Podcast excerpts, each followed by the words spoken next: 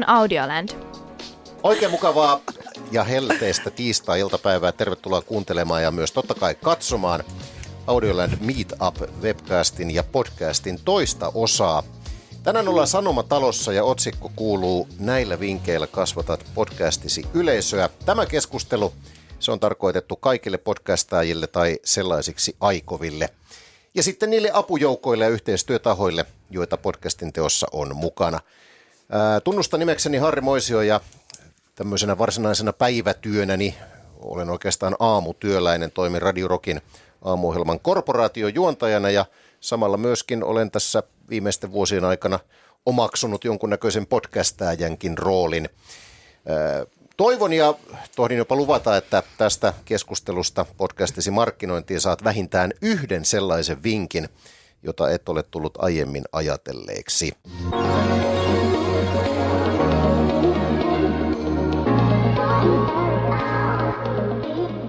Täällä studiossa kanssani ovat Laura Hyvärinen, Suplan sekä Nelonen Median radioiden markkinointipäällikkö. Sinulla on laaja kokemus brändien rakentamisesta ja markkinoinnista ja niin kuin äsken tuli esille, niin myös puhelinmyynnistä. Jostain takavuosilta. Näin, näin se kaiketi on. Puhelinmyyntivinkit annetaan sitten niin kuin tämän jälkeen. Ja Annika Takaniemi, Suplan sisältötuottaja, oot tehnyt podcast-hommia jo aika pitkään. Olet ehtinyt tuottaa radio-ohjelmia NRJllä Aallossa ja myöskin Suomi Popilla. Tervetuloa. Kiitos. Ja Sanomatalon ulkopuolisena starana ja asiantuntijana Emmi Lehtomaa, Suomen ensimmäisen top-somevaikuttajien managerointipalveluita tarjoavan yrityksen eli Fament Oyn perustaja. Yritys Hyvä. ainakin minun tietojeni mukaan koutsaa ihmisiä kehittämään henkilöbrändiään Instagramissa ja Viime vuonna julkaistiin myös kirja Somevaikuttajaksi, miten somevaikuttajaksi tullaan. Olen, olen sitä kuunnellut ja ansiokasta tekstiä, kiitos siitä. Hyvä, hyvä. Ja jos tosissaan Harri, niin haluat tämmöiseksi top-somevaikuttajaksi, niin kyllä me susta influensseri vielä tehdään. Hyvä näin, koska mä olen siellä bottom-osastolla vielä. Tästä, tästä on päästävä eteenpäin. Kyllä mä, mä oon stalkannut sua vähän Instagramissa, niin sulla on oikein hyvin homma hallussa. No niin, tätä, tätä mä halusin, että joo, sanot. Joo, joo kyllä. Okei, okay, äh, Audioland Kerrotaan tästä vähän, eli se on uusi podcast-tapahtuma, joka pidetään ensimmäistä kertaa ensi lokakuussa, tarkalleen ottaen lokakuun kolmantena toista päivänä, ja paikka on Savoi-teatteri Helsingissä. Ja tämä ei ole pelkästään uusi tapahtuma, vaan se on ensimmäinen ja ainoa tapahtuma, joka kokoaa podcastaa ja tuotantoyhtiöt, jakelijat ja kumppanit yhteen.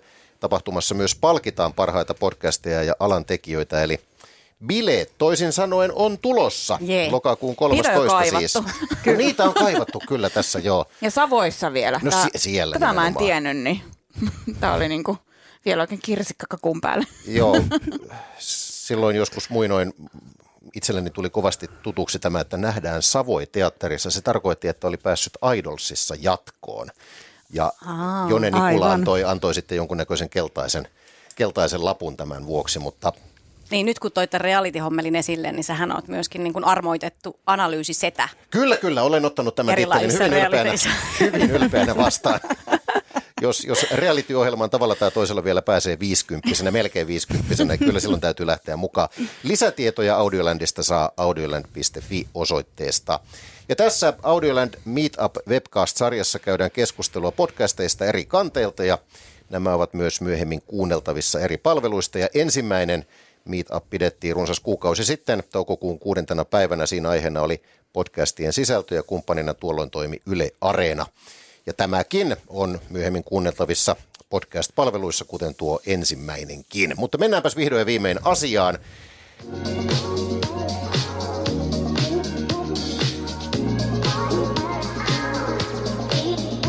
Mistä me puhumme, kun me puhumme podcastien markkinoinnista ja yleisöjen kasvattamisesta. Mitäs mieltä ollaan? Laura voi aloittaa. No ehkä niin kuin yleisesti, silloin kun puhuttiin, että me lähdetään, lähdetään käymään läpi tätä aihetta, niin tietty googlettelin paljon ja mietin, että minkälaista teemaa, niin kuin halusin vain katsoa, että minkälaista teemaa yleisesti niin kuin podcastien ympäriltä löytyy myös niin kuin kansainvälisestikin ja kuinka paljon maailmassa edes on podcasteja ja miten jengi niitä tekee ja Siis löysin tällaisen ihan niin kuin pöyristyttävän tiedon, että maailmassahan on niin kuin pari miljoonaa podcastia tällä hetkellä. Oho. Ja, ja niistä 26 prosenttia sisältää vain yhden jakson. Eli reilusti yli neljännes, tai no reilusti reilusti, mutta yli neljännes joka tapauksessa. Eli yli neljännes podcasteista, että sisältää vain yhden jakson. Ja 32 prosenttia podcasteista sisältää sitten kaksi jaksoa ja näin eteenpäin. Ja aloin miettiä, että itse asiassa se voi olla, että jos mietitään niin yleisesti podcasteja, niin jonkunlainen sinnikkyys varmasti pitää olla siellä niin pohjalla, että lähdetään rakentamaan niitä, koska sehän vaatii ihan älyttömästi työtä. Ja varsinkin nyt, kun aletaan käydä tämän seuraavien seuraavan tunnin aikana tätä markkinointia läpi, niin siitä kyllä käy varmasti selkeästi ilmi, että se, se ei ole mikään sellainen, että mä teen yhden Instagram-postauksen ja sen jälkeen mun podcasti on markkinoitu, vaan se on oikeasti niin kuin valtavan iso prosessi. Kyllä. Toi on hämmentävä, koska mehän täällä ajatellaan aika pitkälle silleen tuotantokausittain, että Suplassa vaikka saattaa olla niin kuin 12 jakson mm. podcast ja sitten se on yksi tuotantokausi ja näitä tulee ehkä niin kuin 2-3 vuodessa. Teilläkin on miehet, jotka muistavat sitä, niin monessa tuotantokausi nyt. Meillä on viides menossa, viides eli menossa. kanssa niin, eli siinäkin on kuitenkin jo vähän sellaista sinnikkyyttä, mutta sitten kun niinku selailee tuolta noita kansainvälisiä podcasteja, niin siellä on esimerkiksi, tämä on ihan mun suosikki esimerkki, semmoinen kuin The Pen Addict. Niin kaksi jätkää, niin ne puhuu kynistä. Ja ne on tehnyt sitä niinku 500 jaksoa. Eli siis siinä on jo niinku vuosia takana. Ja ne on jotenkin tosi kynäentusiasteja ja sitten kaikkea kyniin liittyviä, eli papereita, niistä ne puhuu myöskin. tai vähän laajentaneet tuota Vähän laajentaneet, joo. Ja sitten kun ajattelee vaikka jotain Joe Rogania, niin sehän on myös tehnyt joku niin kuin tuhat jaksoa. Ja sitten täällä jotenkin aika usein tuntuu siltä, että jengi kyllästyy niin kuin ennen kuin yleisö on ehtinyt löytää. Että no niin, nyt, nyt me niin kuin tavallaan ollaan käsitelty nämä jutut, että eiköhän pistä Kyllä. pillit mm. pussiin ja siirrytään johonkin seuraavaan projektiin. Mä huomaan tuon saman ilmiön tosi paljon myös niin kuin somessa, että ajatellaan, että okei nyt vaikka just musta tulee some vaikuttaa tai just aletaan tekemään vaikka markkinointia podcastille. Ja sitten jos se niin kuin ensimmäinen juttu, toinen juttu, tässä että on viikossa niin kuin ponnahtanut jonnekin somesuosioon tai saanut niin kuin isoa yleisöä, niin sanoin, ah, no ei, ei tämä ei tää niin oikein lähde ja ei tämä toimi. Onpa tämä vaikeaa silleen, että no yleensä niissä menee aika, että sä lähdet rakentamaan jotain brändiä, oli sitten podcast-brändi, sun oma some-brändi, mikä ikinä, niin sehän voi olla siis vuoden tai useamman vuoden pitkäjänteistä työtä, että sä oikeasti tuut saamaan niitä tuloksia. Tämä olisi niin kuin tärkeä muistaa, että se ei tarkoita, että sä, et ole, että sä oot niin epäonnistunut, vaan sä oot vasta alussa. Tässähän juuri päättyneellä BB VIP-kaudella äh, tutustuimme äh, Roni Backin, joka kertoi, että silloin kun hän näitä tube-videoita alkoi tehdä, niin ensimmäiset viisi vuotta, kun hän oli niitä tehnyt, niitä ei katsonut vielä kukaan. Niin onko tässä podcast-maailmassa vähän samankaltainen raadollinen tilanne? No on, ja sitten kun ajattelee sitä, että podcasteja koko aika niitä tulee enemmän ja enemmän. Mä väitän, että silloin neljä vuotta sitten Suomessa vielä oli paljon helpompi löytää se yleisö, koska oli paljon vähemmän sitä valikoimaa. Mutta nyt on eri alustoja, niitä on tosi paljon. Samantyyppisiä podcasteja on myöskin tosi paljon, että miten erottua samanlaisista, sam, samoja aiheita käsittelevistä podcasteista. Niin, ja ja sitten myöskin pitää muistaa se, että ihmisethän valitsee sen, että, että niinku tavallaan radiokanavan ääreen sä tuut ehkä musiikin kautta ja näin, mutta podcastin sun niin kuin sen kuuntelijan pitää löytää se ja haluta painaa playtä, haluta kuunnella enemmän kuin minuutti, mielellään koko jakso. Muistaa se vielä silleen, että se tulee sinne seuraavallakin viikolla ja sitä seuraavalla viikolla. E, et se on oikeasti niin kuin aika hankalaa. Just itse asiassa juteltiin tästä samasta teemasta kotona, kun mun poikaystävä teki sellaista diilipodcastia. Ja, ja, ja Diilihän on tunnettu Nelosen TV-ohjelma ja sitä on varmasti markkinoitu paljon. Ja, ja, ja niin markkinoitiin heidän podcastiakin radiossa ja sai paljon nostoja meidän somessa ja näin. Ja silti niin kuin kymmenennellä jaksolla niin sinne tuli uusia kuuntelijoita, jotka oli ihan ihmeissään, että apua, että mä oon kauhean iso diilifani. Onko tällainen, niin kuin, tällainen diilipodcastikin on olemassa? Ja sitä oli kuitenkin toitotettu niin kuin valtakunnallisessa radiossa. Että jos niin kuin tunnettuuden rakentaminen on noin vaikeaa, ja jos sä oot podcastaja ja sä oot aloittamassa sun podcastia ja sulla on vaikka niin kuin alussa vaan se sun oma some, jonka kautta sä sitä markkinoit, niin, niin kyllä se vaatii paljon työtä. Ja se on mahdollista, mutta se vaatii vähän niin kuin sinnikkyyttä ja suunnitelmallisuutta. Tässä Diilipodcastissahan oli myöskin se tilanne, että tuote oli hyvinkin kunnossa. Enkä sano tätä siksi, että Laura on tässä keskustelijoista no. paikalla, vaan voi vilpittömästi sanoa, että Diilipodcastin tuote oli myöskin kunnossa, mutta ainahan näin ei suinkaan ole. Siis, tämä lienee se ensimmäinen, kun puhutaan pohjatyöstä, että se tuote, mitä on tekemässä, niin se täytyy olla priimaa. Ei kukaan kuuntele mitään sekundaa. Yes, kyllä. Ja kyllä niin kuin yleisestikin, jos lähdetään miettimään, että sä lähdet rakentamaan jonkunlaista brändiä, että on se sitten niin kuin, että sä lähdet rakentamaan niin kuin jogurttibrändiä tai podcast-brändiä, niin se pohjatyöhän pitää olla kunnossa. Sun kannattaa tosi tarkasti miettiä, että, niin kuin, että miten sä tiivistät sen sun podcastin niin kuin, todellakin niin kuin vaikka yhteen lauseeseen, että miten sä teet siitä niin selkeän, että ihmiset ymmärtää, että mistä on kyse ennen kuin sä lähdet edes tekemään sitä. Joo, mulla on tähän hyvä esimerkki. Mä itse kuuntelen sellaista podia kuin Perjantain parhaat, mikä siis todella simppeli konsepti. Siis äh, Noora ja Noora, heillä on vielä siis samat nimet, ketkä siellä studiossa, studiossa tota, ovat, niin jakavat siis vinkkejä. Eli siellä käydään vaikka paras Netflix-sarja tai kirja tai ruoka, ravintola, mitä ikinä. Siis tämmöisiä niin jaetaan vaan siis vinkkejä, mitä viikon aikana on ö, löydetty. Ja tosi selkeä konsepti ja mikä tässä, niin kun, tässä näkee tässä podcastissa mun mielestä todella hyvin, että se pohjatyö on tehty kuntoon. Äh, ei varmasti puhuttele, he on molemmat tämmöisiä perheellisiä aika... Äh, miten voisi sanoa tällainen, stadil, stadilaisia, vastuullisia kuluttajia, suht trenditietoisia. Ja tämä ei varmasti puhuttele koko Suomea, tämä podcasti, eikä se yritäkään puhutella, mutta se oma kohderyhmä, niin sille kyllä niin kuin itse ainakin joka, joka perjantai mä odotan, että, että milloin, milloin tämä podcast tulee. Mulla on muisti, muistikirja tuolla niin kuin omassa puhelimessa, että mä näitä vinkkejä kirjaan ylös sinne ja nimenomaan he on saanut koukutettua, mutta sillä todella selkeällä konseptilla ja kohderyhmällä. Siis hei, ihan sairaan hyvä nosto, koska mä just mietin sitä, että se kohderyhmähän siinä on kaikista tärkein, että sä oikeasti mietit tosi tarkasti, että mikä se sun kohderyhmä on ja se ei voi olla niin kuin alle nelikymppiset naiset tai naiset, vaan että se on niin kuin ihmiset, jotka rakastaa juoruja vaikka, tai ihmiset, Kyllä. jotka tai niitä kyniä. Tai niitä kyniä, tai diilipodcastia, tai, tai mitä tahansa.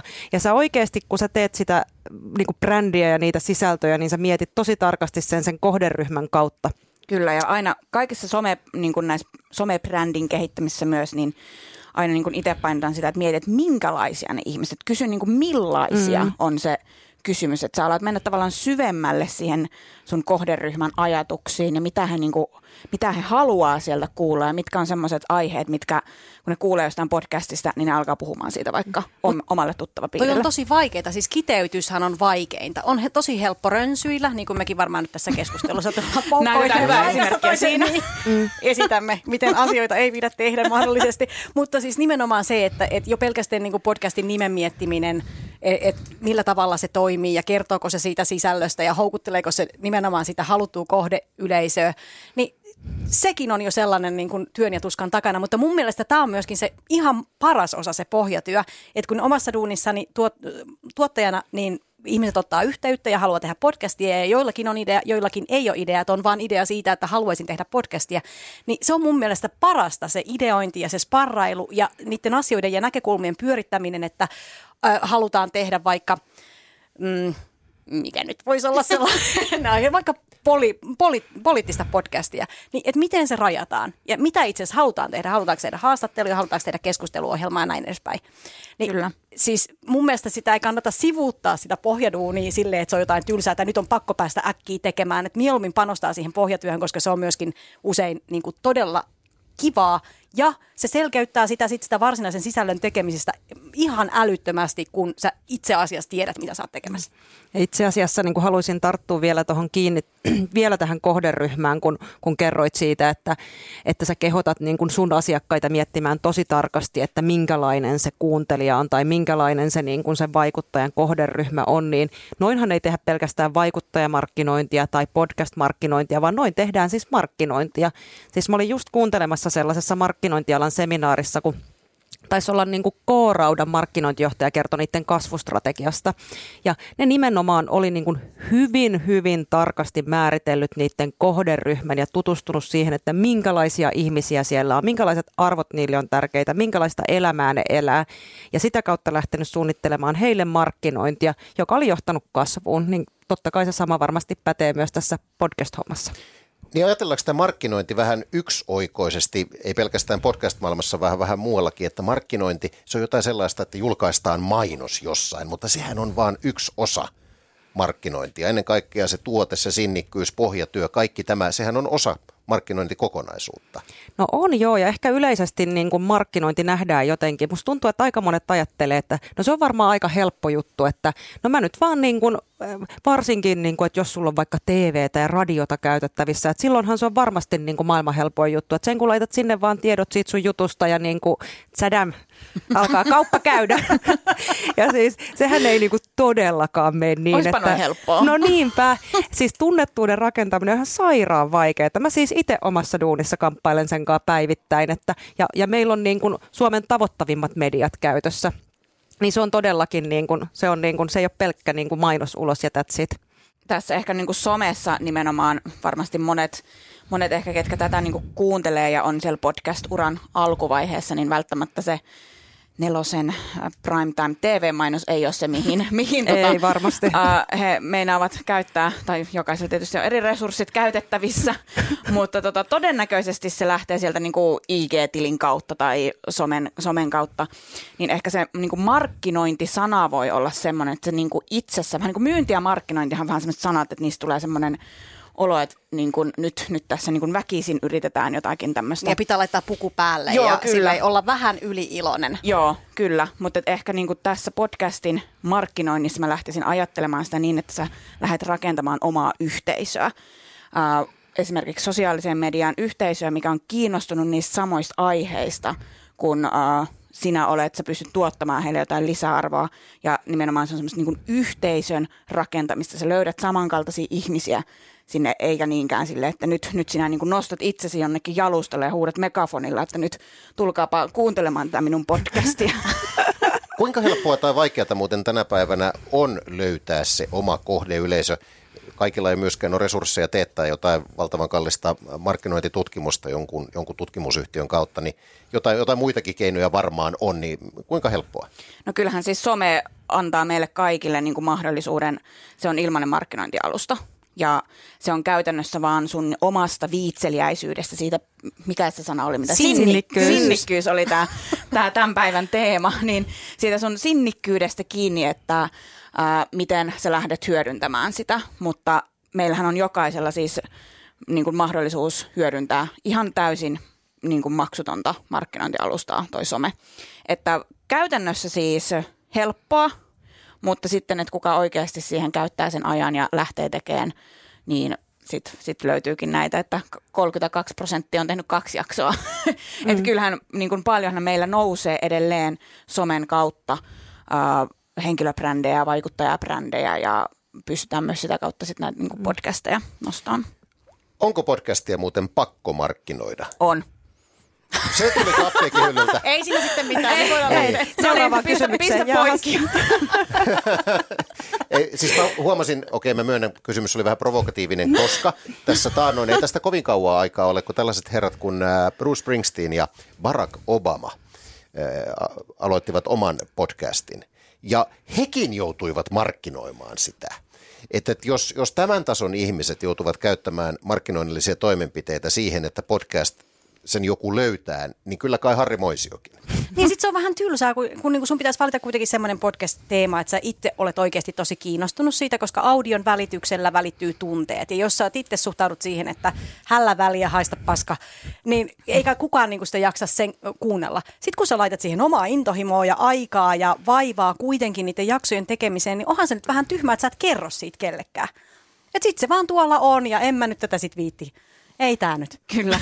en, en, mä, en mä jaksa. Niin, Tulee ikään kuin se- semmoinen nolous Niin onko se sitä No, siitä omaa tuo, vaikka, siis, vaikka tietäisi, että se oma tuote, se on ihan ok, ellei peräti hyvä, eh, jopa erinomainen. Mutta semmoinen nolous markkinoida sitä omaa itseä, vähän mainostaa tuolla eteenpäin, niin se, se iskee yllättävänkin usein. Tuleeko sullekin Harri sellaista? Kyllä tulee, kyllä tulee ihan, ihan koko ajan, ihan koko ajan. Mutta se on monella ehkä sellainen, just mä en tiedä, onko tämä joku tämmöinen suomalainen juttu vai ää, niin kuin laajemminkin haasteena, mutta just se, että sä oot vaikka tehnyt jonkun yhden somenoston, niin sit sä ajattelet, no, että no niin, johan mä oon sitä kertonut, en minä nyt viiti sitten enempää, että ihmiset nyt ajattelet, että mä jotenkin niin kuin tyrkytän tätä niin kuin juttua. Tätä, tätä, tällä myös tarkoitan sitä, että ei ajattele sitä niin kuin markkinointina, vaan sä kerrot sille sun omalle yhteisölle niistä asioista, jaat niitä asioita, mitkä teitä kiinnostaa yhteisesti. Että tavallaan ottaa semmoisen vähän erilaisen ehkä mindsetin siihen Niin ja sitten tarjoaa myöskin sille kuuntelijakunnalle mahdollisuuden osallistua. Niin, mm, Koska kyllä. sitähän se yhteisö on, että se ei ole niin kuin yhdeltä monelle suuntautuvaa viestintää, vaan se on sitten sellaista, mihin niin kuin muut voi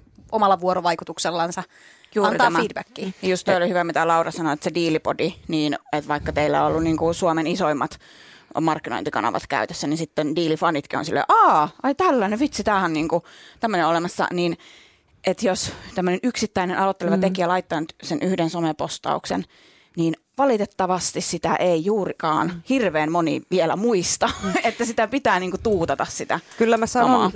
anteeksi, mä sanon, että kaikessa markkinoinnissa niin tulee aika sokeeksi sille niin kuin toistolle. Että jotenkin ajattelee, niin kuin, että, että ei hitto, että onhan tätä jo tosiaan toistettu niin kuin vaikka kuinka paljon, että markkinoitiin me sitten niin kuin suplaa tai niin kuin yksittäistä podcastia, niin, niin sehän vaatii niin kuin älyttömästi, se vaatii niin kuin miljoonia toistoja että se tulee sille yhdelle Tämä alkaa kuluttajalle kuulostaa tietysti vastaan. tosi masentavalla. Niin, Niin mietin, onkin. mietin sitä niin aloittelevaa podcastia sille, että ei helvetti, en mä rupea tekemään tätä, kun mä joudun miljoona somepostausta tekemään. Puhutaan, puhutaan somemarkkinoista kohta vähän lisää, mutta sellainen kommentti tähän näin, että olen, olen joskus radiojuontajana kuullut tällaisen, että siinä vaiheessa musiikkikappale alkaa olla kuulijalle tuttu, kun juontaja on siihen kyllästynyt. Mm.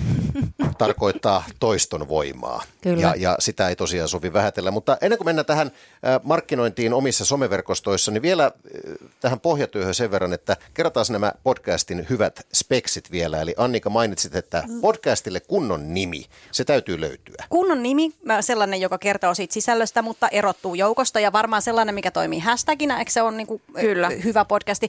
Ja se podcastin nimi, ja sitä pitäisi pystyä myöskin käyttämään siinä podcastin sisällä, että sitten jos on hirveän monimutkainen nimi, niin sitten se lyhenee. Me esimerkkinä kerron, että meillä on semmoinen autopodi, joka niin kuin toimii oikeasti sellaisena yhteisönä ihmisille, jotka on kiinnostunut autoista. Ja me mietittiin silloin sitä nimeä ja kaiken näköisiä niin kuin tosi fansseja nimiä. No autopodi on maailman geneerisin nimi, mutta kun me koko aika puhuttiin siitä podista autopodina, niin miksi me oltaisiin keksitty si- siihen sitten joku sellainen niin kuin kiehtovat kaarat? tai jotain niin kuin tämän tyyppistä, että, että kyllä se niin kuin pitää olla simppeli ja toimii hashtagina ja näin. Ei ollut sen nimistä Suomessa vielä silloin. Mutta sitten pitää miettiä myöskin niin kuin tavallaan se visuaalinen ilme, koska jokainen palvelu niin käyttää kuvia.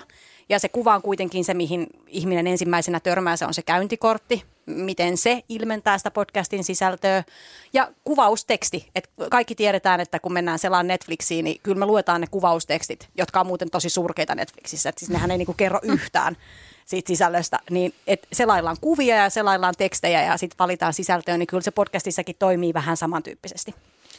Todettakoon, että myös muut suoratoistopalvelut ovat apinoineet selkeästi Netflixiä tässä. Onko? että Onko kaikki surkeita? Joo, kuvaustekstit eivät, siis äh, sarjat ja elokuvat ovat hyviä, mutta nämä kuvaustekstit eivät välttämättä kyllä äh, katselijaa tuo.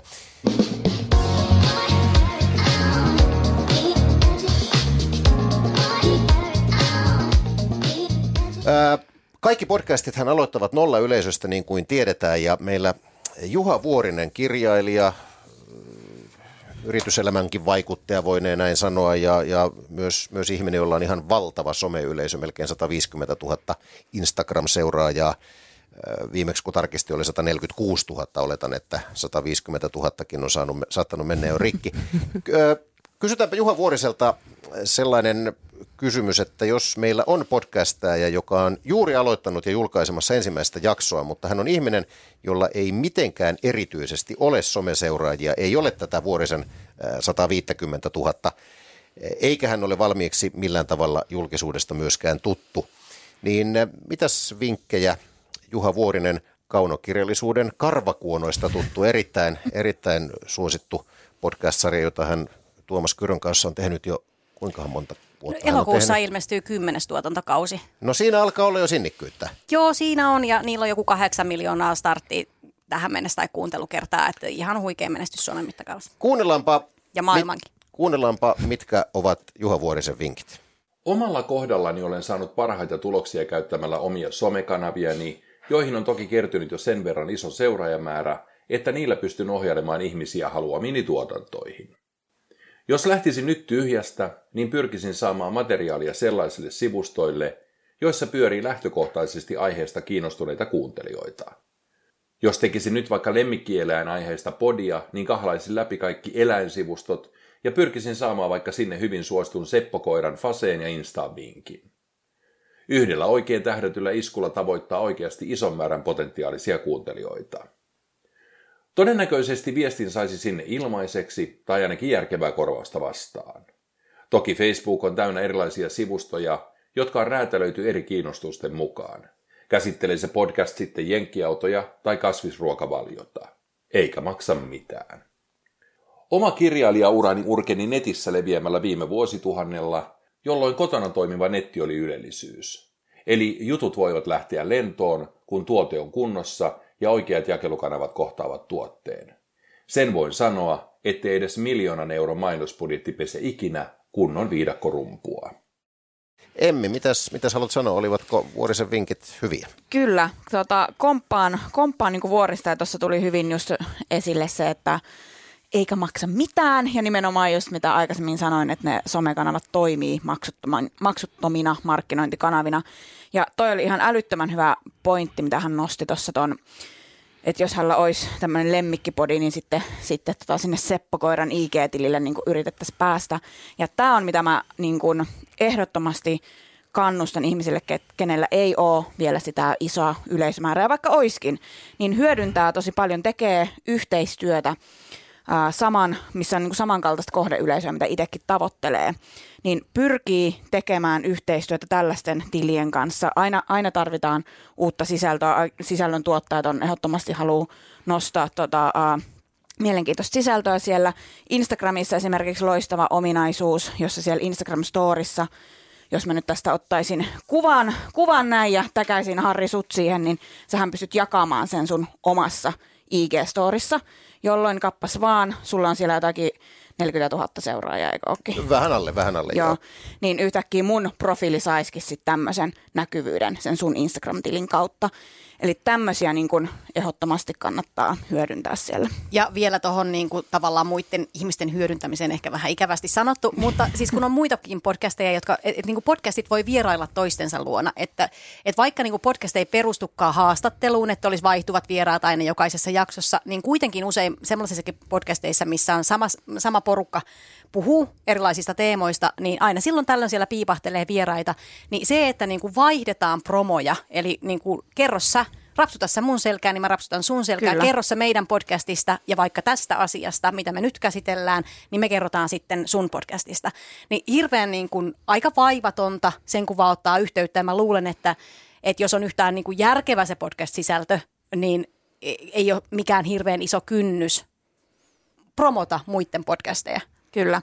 Ja tuohon Vuorisen äh, monologiin vielä tartun, kun hän sanoi tämän viidakkorumpu siellä, eli miten nyt sanoit, miljoonankaan euron markkinointibudjetti ei niin korva kunnon viidakkorumpua, niin sehän on ylipäätään, mihin esimerkiksi vaikuttaa markkinointi perustuu, on suositteluille. Eli me ihmistähän uskotaan, kun joku, joku niin kuin meille tuttu, mihin me luotetaan, sanoo, että heitä on hyvä juttu, niin me uskotaan siihen paljon enemmän kuin se, että me bongataan se nytten tota, anteeksi, mutta nelosen jostain niin kuin... Ne ovat hyviä tuotteita. Jahas.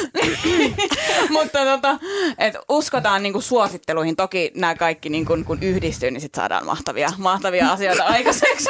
Kyllä kuule. Hyvin seivat. Ja Emmi poistuu.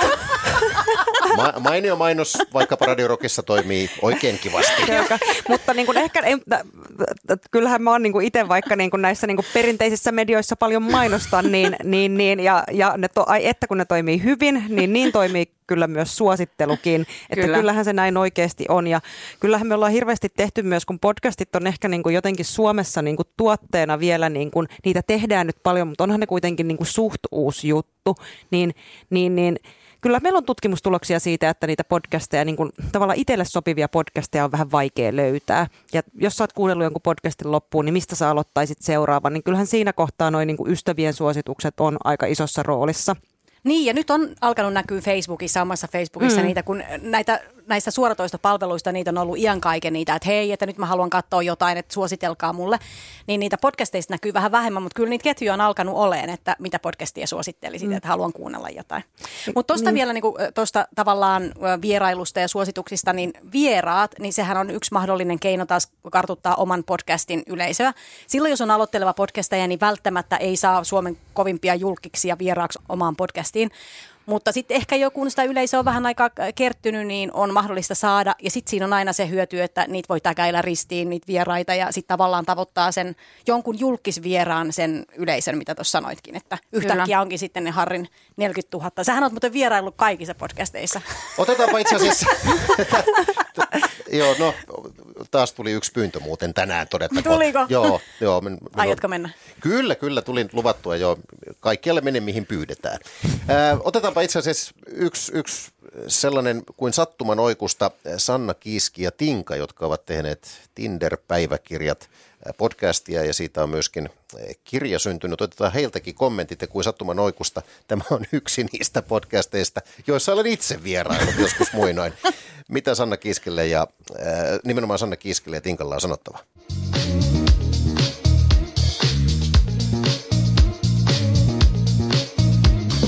Tässä on Sanna Kiiski ja Tinka Tinder-päiväkirja podcastista. Tämä podcast, me ollaan synnytty kirjan pohjalta, eli, eli Tinder-päiväkirja ykkönen ja kakkonen, jotka kertoo mun ja mun ystävien elämästä ja epätoivoisista ja täynnä toivoa olevista seikkailuista Tinderin ihmeellisessä maailmassa. Ja jos ajatellaan meidän markkinointia, meillä on toki some, mutta kyllä niin kuin jostakin käsittämättömästä syystä, niin me ollaan oltu tämmöinen word of mouthin äh, mm. niin kiitollinen podcast-yhteisö, koska kaverit on kertoneet toisilleen Joo. Ja, ja sitten nämä tarinat on lähtenyt meillä niin kuin oikeastaan elämään. Joo, ja semmoisia ihan niin kuin kulttiklassikoitakin kulttiklassikoita. alkaa olla tuolta niin kuin meidän deittailupankistamme, niin silleen sanakiiri nyt niiden kautta. Joo. Siinä ei välttämättä ihan se tavallisin tarina, miten podcast on syntynyt, eli ensin syntyi kirja ja sitten podcast. Joo, mutta toi on tavallaan tosi hienoa, että, että voi ajatella niin kuin sisältöä monessa eri formaatissa. Että Sanna on lähtenyt kirjoittamaan kirjaa ja sitten se on halunnutkin jatkaa sitä kirjan teemaa podcastina, koska edelleen käsittääkseni on sinkkuja, edelleen käyttää Tinderia ja edelleen niitä treff, omituisia treffikokemuksia vaan tulee. Ja tässä ehkä myöskin epätavallista on se, että se word of mouthkin on aika vaikea, mutta jos on hyviä tarinoita ja treffimaailmastahan niitä just löytyy, niin nehän on sellaisia, mitkä on helposti toistettavissa, että oot sä kuullut siitä, kun se meni sen treffeille ja sitten se yksi vilautti, tiedätkö mitä, siellä pöydän alla. ja näin. Kenestä sä nyt puhut? Mulla on Kuka? Kuka en, teki en, mä, en mä puhu kestä. No ei.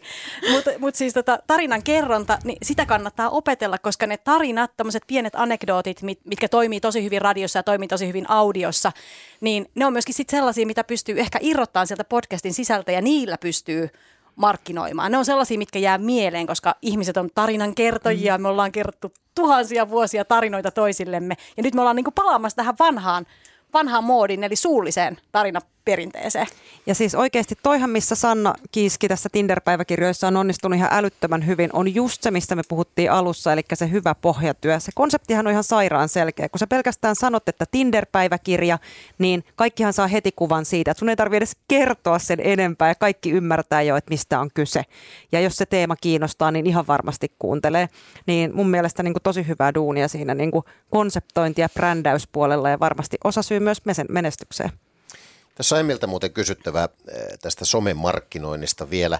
Minkälaista roolia eh, näyttelevät nämä kaikki hienot meemit ja tiiserit ja kuvat ja videot, mitä eh, minä en osaa tehdä lainkaan. Olen kyllä koittanut jotain, jotain onnetonta joskus saanut aikaankin, mutta mä vaan jaksan ihailla näitä someammattilaisia, jotka – tosta vaan näitä tekee, niin minkä, minkälaista roolia se näyttelee? Joo, kyllähän niin kuin, somessahan sä voit kikkailla oikeastaan mitä tahansa. Sulla on, vaikka jos me mietitään Instagramia itsessään, niin siellä on neljä eri äh, sisältömuotoa, anteeksi viisi eri sisältömuotoa, mitä sä voit tehdä. Sä voit laittaa kuvia, reels-videoita, storia, tehdä liveä, tehdä IGTVtä, eli niin kuin todella paljon vaihtoehtoja. Mutta se, että sä voit tehdä menestyvää sometiliä sun podcastin ympärillä ja luoda sitä yhteisöä, niin sun ei tarvitse nyt olla mikään mikään niin kuin somemaisteri, että pääsee vauhtiin. Että niin kuin sinäkin olet hyvä.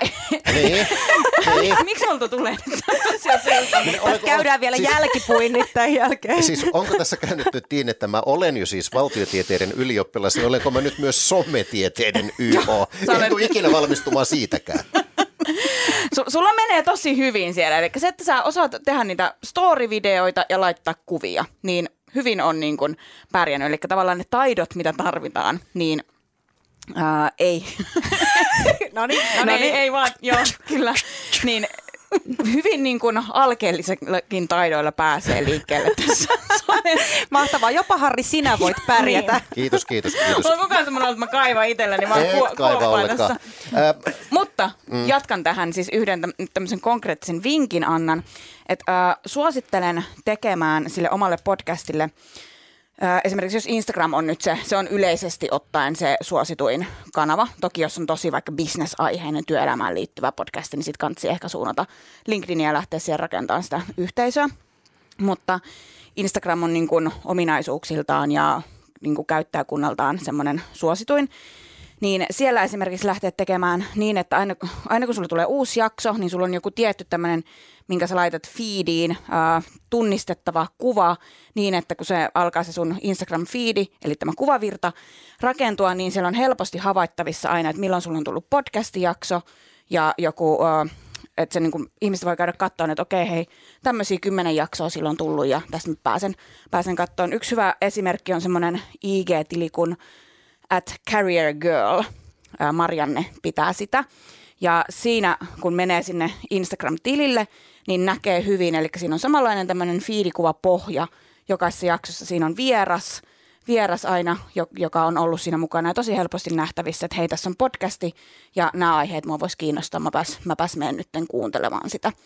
Niin sitä suosittelen ehdottomasti kyllä kokeilemaan. Pitääkö muuten paikkansa, mitä Instagramiin tulee sellainen, mä oon itse nimittäin huomannut, kun jotain, jotain podcastia siellä, omaa podcastia, niin markkinoin ja laitan tämän linkin, tämän swipe up-linkin sinne. Kyllä. Niin tuntuu vähän siltä, että tämä story saa aina huomattavasti vähemmän katselua kuin, kuin semmoiset tavalliset storit, jossa nyt on vain jotain, jotain höttöä, että olenpahan tässä nyt hakenut aamulla leipää. Joo, mutta tällainen... Pitikin käyttää just tuota esimerkkiä, Joo. koska sulla on niitä koko ajan. Koko ajan, mutta, mutta se, että kun laittaa tällaisen swipe up-linkin, niin IG selkeästi rankaisee vähän siitä. Joo, tuossa missään ei ole, niin kuin, he ei ole suoraan sitä sanonut, mutta jos mietitään niin some-algoritmien toimintaa ylipäätään, niin niittenhän päätehtävän pitää käyttää mahdollisimman pitkään siellä kyseisellä somealustalla, niin on huomattavissa semmoisia, että jos sä ohjaat sieltä somealustalta ulos, niin välttämättä niin hyvin nämä julkaisut ei toimi.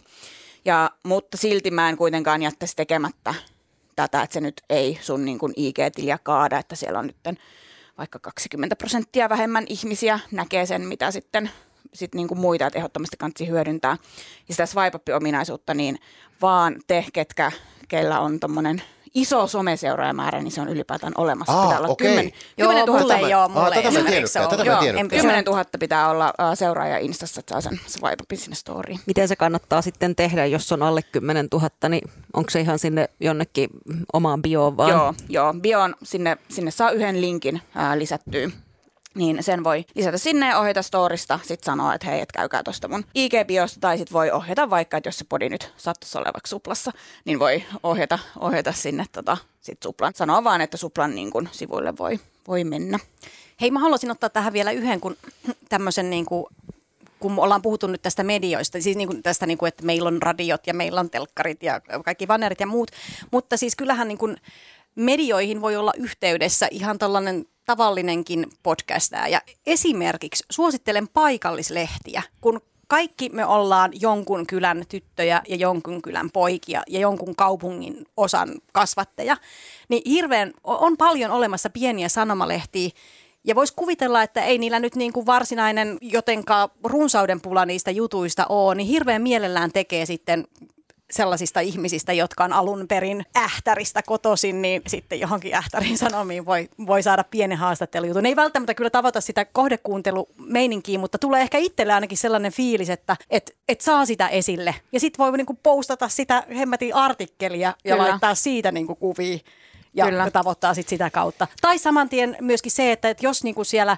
podcastissa vierailee joku semijulkis tai julkis tai Ähm, urheilu on tästä oikeastaan aika hyvä esimerkki, kun meil, meilläkin Suplassa on paljon urheilupodeja ja ne on aina niin kuin lajikohtaisia, että on futispodia, sitten on lätkäpodia ja sitten on pesispodia näin, niin ne usein haastattelee niitä niit pelaajia. Niin siinä on aika niin kuin itse asiassa pieni kynnys päästä sitten johonkin iltapäivälehteen ö, otsikoksi, jos onnistuu löytää sieltä sen uutiskärjen. Sähän on itse asiassa Harri niin kuin, ö, varmaan meistä ammattimaisin uutiskärkien etsiä, koska teet sitä korporaatiossa käytännössä joka päivä, paitsi nyt koronan aikana vähän hankalaa, kun vieraat ei ollut ihan niin kuin läsnä. Mutta. Joo, puhelimella vieraat on ollut. Tämä on ihan totta, siis mä oon huomannut, että siinä vaan täytyy olla semmoinen uutis, uutisnenä jollain tavalla kunnossa, että löytyy, löytyy siitä semmoinen pienen pieni pihvi, jota voi sitten tarjota. Ja kyllä nämä tuntuu aika hyvin läpimenevän. Mä oon huomannut, että eh, iltapäivälehdistö nimenomaan, miksei, miksei muutkin lehdet, maakuntalehdetkin ovat panostaneet ja vähän pienemmätkin paikallislehdet ovat panostaneet hirvittävän paljon nettiin ja koko ajan sinne kaivataan lisää tavaraa. Joten se kynnys niiden julkaisuun ei välttämättä ole niin iso kuin ihmiset yleensä luulee. Kyllä. Mä luulen, että niin. monella varmaan on niin kuin semmoinen mielikuva just, että, että sä saat jonkun uh, medianoston sun podissa, niin sun pitäisi itse olla jo jotenkin julkisuuden henkilö. Ja sitten jätetään ehkä tekemättä sitä tiedottamistyötä ylipäätään. Mun mielestä tosi hyvä esimerkki taas on semmoinen... Uh, mikä sen podcastin nimi on? Harri on ollut muuten siinäkin vieraana. No niin, sekin vielä. Toi tota, rakkauden nallekarkit. No kyllä, Joo. Jonna Joutsenen toimittama podcast, ja, kyllä, joo, kyllä. kyllä.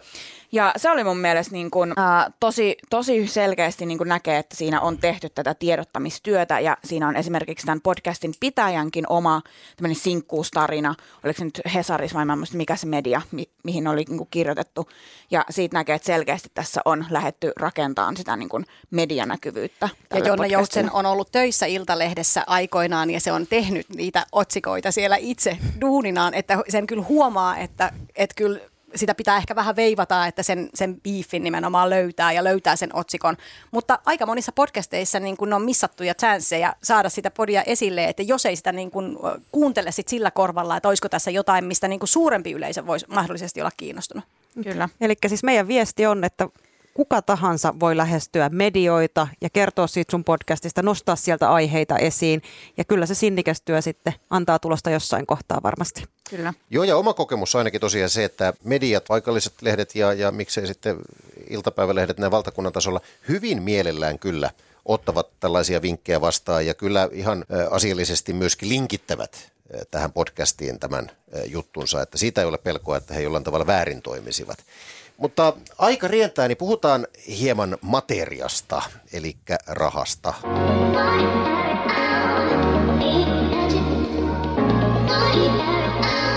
Yleensä ajatellaan hyvin todennäköisesti niin, että podcast tarvitsee yleisöä, jotta olisi joskus tulevaisuudessa mahdollisuus saada siitä vähän rahallista korvausta siitä kaikesta podcastien tekemästä työstä, esimerkiksi vaikuttajamarkkinoinnin ja ohjelmayhteistyöiden muodossa.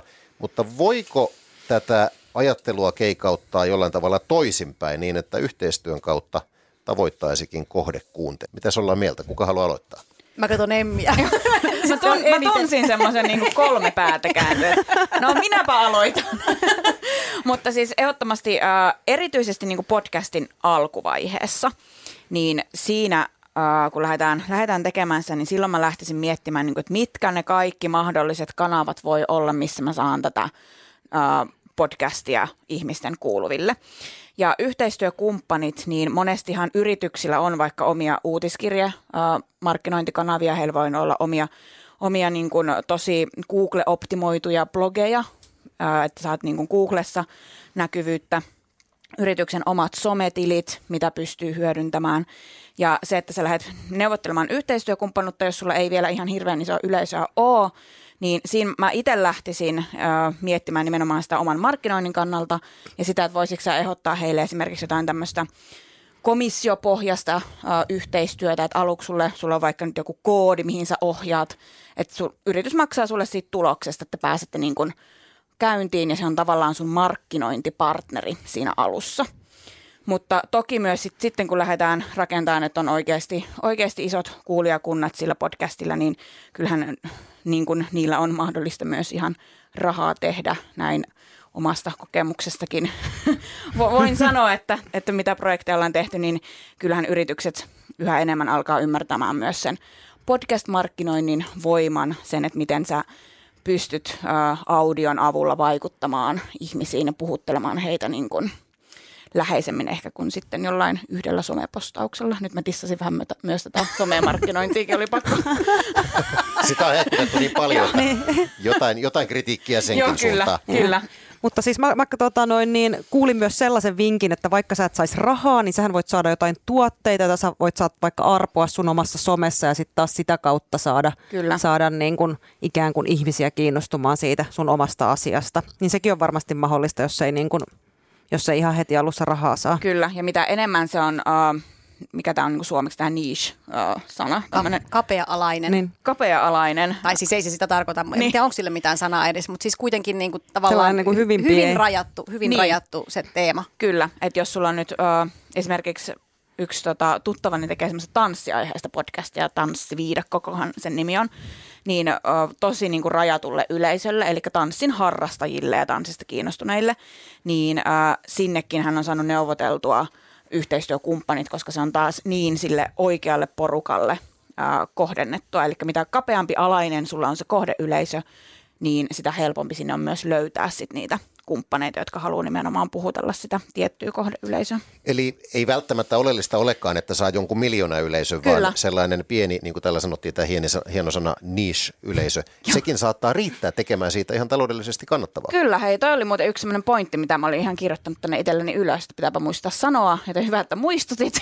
niin äh, on myös tosi tärkeää silloin, kun sä lähdet tekemään sitä ja äh, niin kun tekemään sitä podcastia, niin miettiä se, että onko se välttämättä se miljoona yleisö nyt se tavoitekaan, että jos se on, sä haluat tehdä nimenomaan tietylle harrastajaporukalle sitä, niin se voi olla siinä omassa skeneessään tosi suosittu ja nimenomaan ne yrityskumppanit voi olla siitä to- todella todella kiinnostuneita, koska sä tavoitat vaikka nyt, jos mietitään sata tanssin harrastajaa, jotka tarvii ne uudet tanssikengät, mitä siellä nyt tarvitaankaan, ja ne, niistä 50 menee ostaa, niin sehän on sille yritykselle jo erittäin niin kuin kannattavaa toimintaa. Eli se ei niin kuin missään nimessä ei tarkoita sitä, että pitää olla, olla niin kuin Suomen suosituin miljoona yleisöpodcasti, että sä voit sitä tehdä niin kuin kannattavasti. Eli tässä päästään taas takaisin alkupisteeseen, eli siihen brändäykseen, eli siihen, että on kiteytetty se, että mitä tehdään ja kenelle tehdään. Kyllä, kyllä. Kyllä. Entäs kilpailut kaikille kuuntelijoille? Toi- Toimiiko ne podcasteissa? Somemaailmassahan tä- tätä tehdään mm. koko ajan. Nyt on arvontaa ja nyt on kilpailua, mutta toimiko tämä podcasteissa? Hirveästi varmaan ei ole ollut. Mä en ole ainakaan kuullut, että olisi kilpailuja, mutta miksei se toimisi. Mutta se varmaan menee sinne somen puolelle. Niin mä niin kuin Niin. ehkä näkisin, että se on sitten sellaista niin kuin podcastin sisällä tapahtuvaa ohjausta, että hei, että meillä on tota, käy osallistumassa kilpailuun meidän Instagramissa. Kyllä, että se on enemmän Eh, semmoista ristiin, ristiinmarkkinointia. Mäkään en ole törmännyt, törmännyt että podcasteissa oltaisiin hyödynnetty noita, mikä on, niin kuin Harriltahan tuli tosi hyvä idea nyt, että nyt kokeilkaa mm. ihmeessä joku ja hyödyntäkää. Mutta tota, joo, somessahan paljon, paljon tehdään nimenomaan silloin, kun halutaan niin kuin kasvattaa sitä tiliä, että ihmiset, ihmiset löytää sinne se, että jääkö ne välttämättä sinne seuraajiksi, ne ihmiset, onko ne miten sitoutuneita, niin ei välttämättä voi saada semmoisen hetkellisen niin kuin piikin sinne. Ja ehkä siinäkin pätee sit se, että se pitää olla se kilpailupalkinto tai kilpailu sen podcastin hengen mukainen, että Kyllä. Et, et nimenomaan, että se on, se on niiden elämää, niiden kuuntelijoiden elämää. Kyllä, just näin. Tuoda jotain lisäarvoa. Niin eli palettitanssipodcastissa ei välttämättä metallikan keikkalippua. niin, välttämättä No ei. ei välttämättä, Niin, ei voi, voi niin. tietysti ajatella, että no joo, ehkä Ehkä, niin Metallikan keikkaliput menee missä vaan. ne menee kyllä missä vaan, se on kyllä totta, ne menee missä vaan, joo. Joo, niin, niitä ei kovin kauan edes tarvi. keikalle. Niin, niitä ei, no joo, mutta sitten kun pääsee, niin, niin, niitä ei kovin kauan myy- myynnissä tarvi pitää, niin ne on loppu.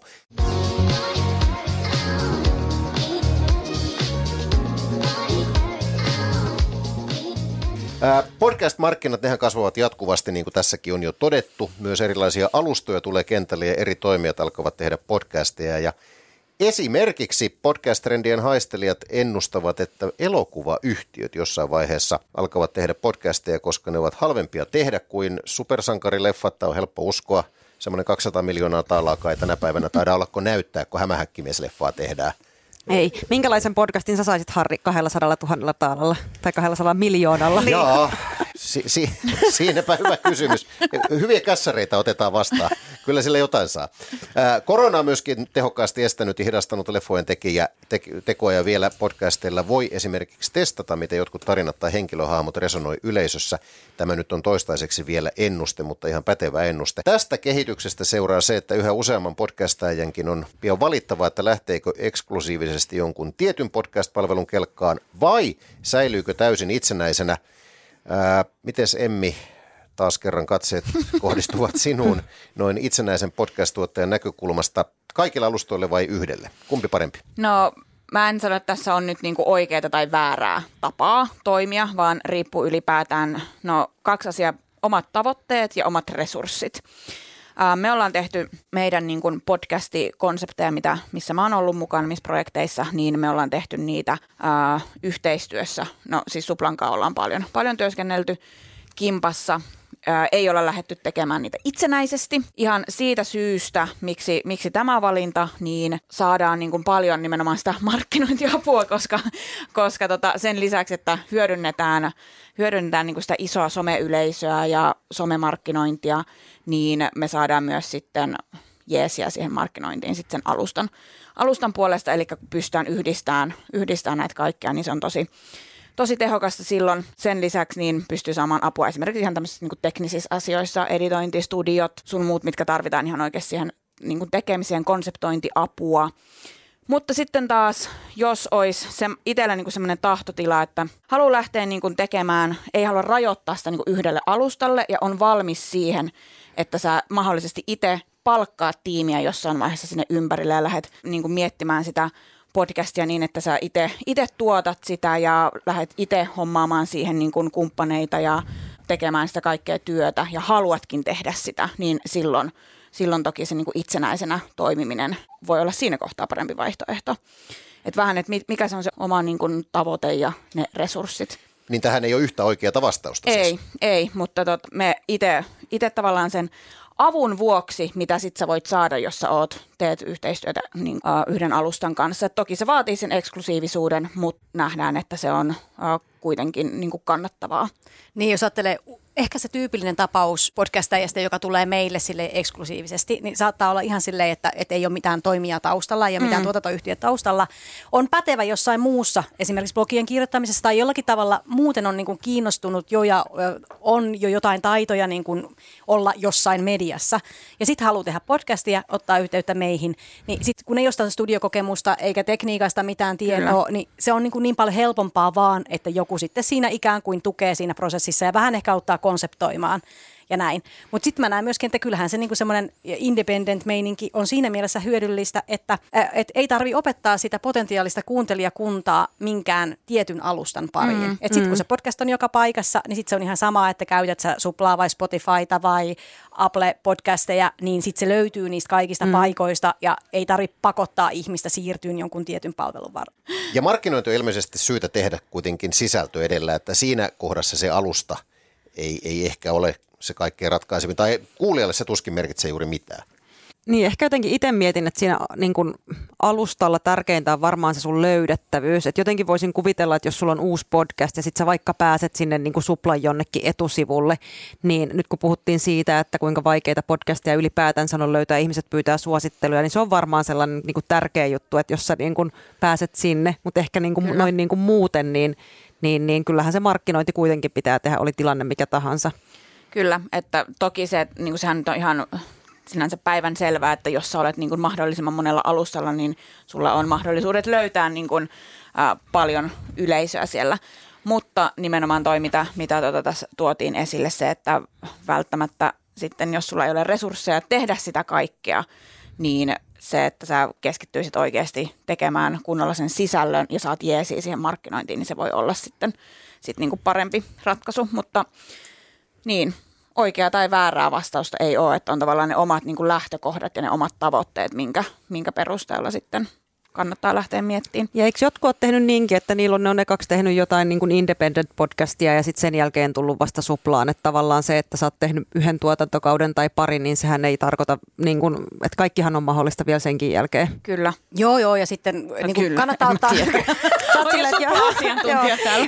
Ei, siis ylipäätään kannattaa ottaa yhteyttä, ei siis pelkästään meihin, vaan muihinkin alustoihin, että jos niin tuommoinen eksklusiivisuus kiinnostelee, että, että kyllä me niin kuin vastaillaan oikeasti parhaamme mukaan kaikkien kaikkien ihmisten yhteydenottoihin. Että, että jotenkin tuntuu välillä sekin, että et, et, niin kuin tämmöinen ison mediatalon, on se sitten Meta tai sitten vaikka niin kuin Poweri vastaava, niin näyttäytyy sellaisena niin kuin pelottavana ja isona ja en mä nyt, ei, ei tämä ole vaan tämmöinen pieni podcast. En, En mä minä, kehtaa, en mä kehtaa, tähän en mä kehtaa niihin yhteyttä Joo. ottaa, niin se ei kyllä pidä paikkaansa, että kyllä me niinku niitä skannaillaan kaikki. Hyvä, että Tota- sanoit ton, koska siis tohon mä oon itse törmännyt uh, monien, niin kun, ketkä on aloittanut podcastia ja on tehnyt sitä jo kuitenkin jonkun verran, niin sit mä oon saattanut olla silleen, että hei, et miksi sulla ei ole sitä podia suplassa, että niin mm. no, en mä viitti sinne ottaa niin yhteyttä. Mä, oon, no, laitat viesti, viestiä sinne ja kysyt. Että monella saattaa olla just semmoinen mielikuva uh, eri vaikka just niin kuin mediatoimijoista nimenomaan tämä, että että tota, en mä uskalla, niin hyvä, että sanoit ton, että teihin saa olla yhteydessä. Miten jos, jos mulla on nyt podcast ja mä haluaisin sen suplaan, niin Annika, laitaks mä niinku sulle mailia vai Mä minne? silleen, että tässä on mun tilinumero, että laita sinne 400, niin katsotaan, eiköhän se onnistu. Saan, saanko ykköspaikan sit siitä niinku aloitusnäytöstä myös? Niin, kun sähän osaisit laittaa suoraan mulle mailiin, niin sä varmaan laittaisit. Useat, useat kuulee niin kuin kavereilta, että no niin, sä oot, mä oon ollut yhteydessä tohon, niin sitten sen joku kaveri ottaa yhteyttä. Mutta palaute at supla.fi on semmoinen niin kuin yleissähköpostiosoite, että mitä kautta voi ottaa yhteyttä, että jos meihin haluaa ottaa yhteyttä.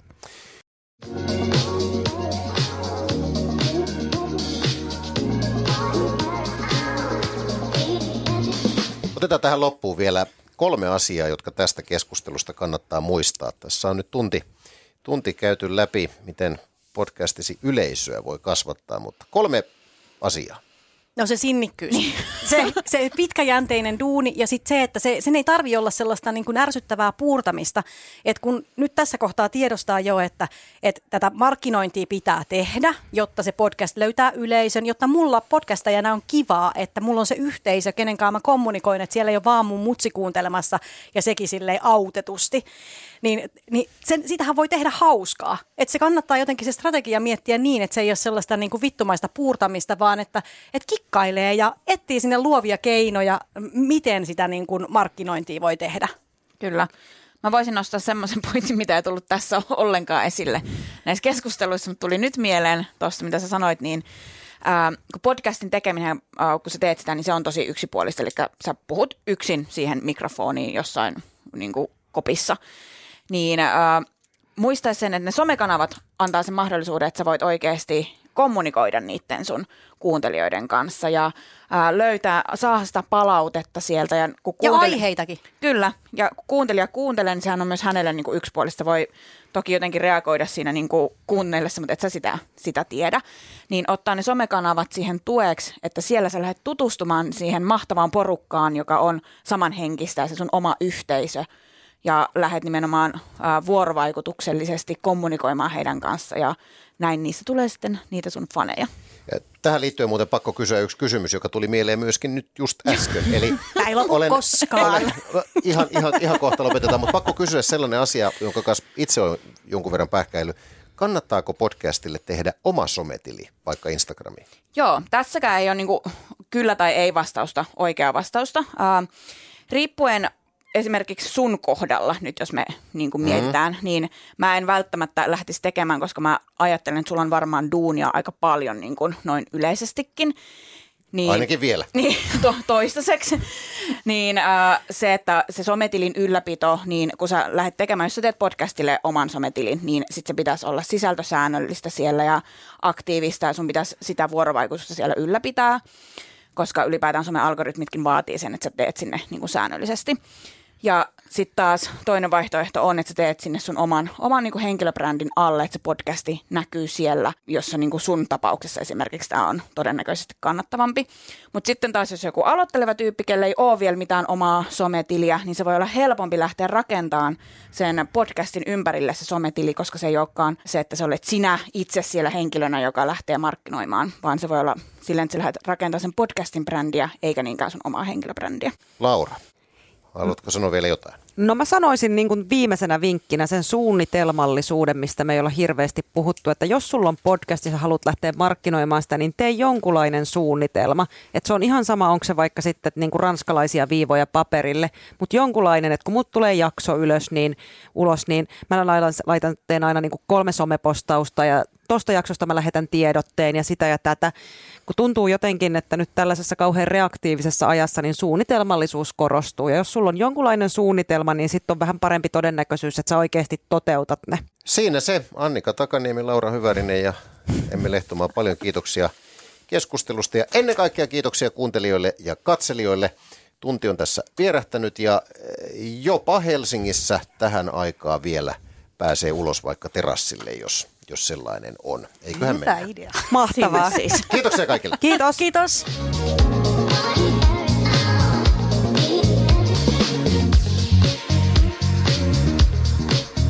Jatketaan tätä hyvää keskustelua somen puolella audioland.fi. Liity mukaan keskusteluun, kommentoi ja anna palautetta. Edistetään alaa yhdessä. Kuulemiin!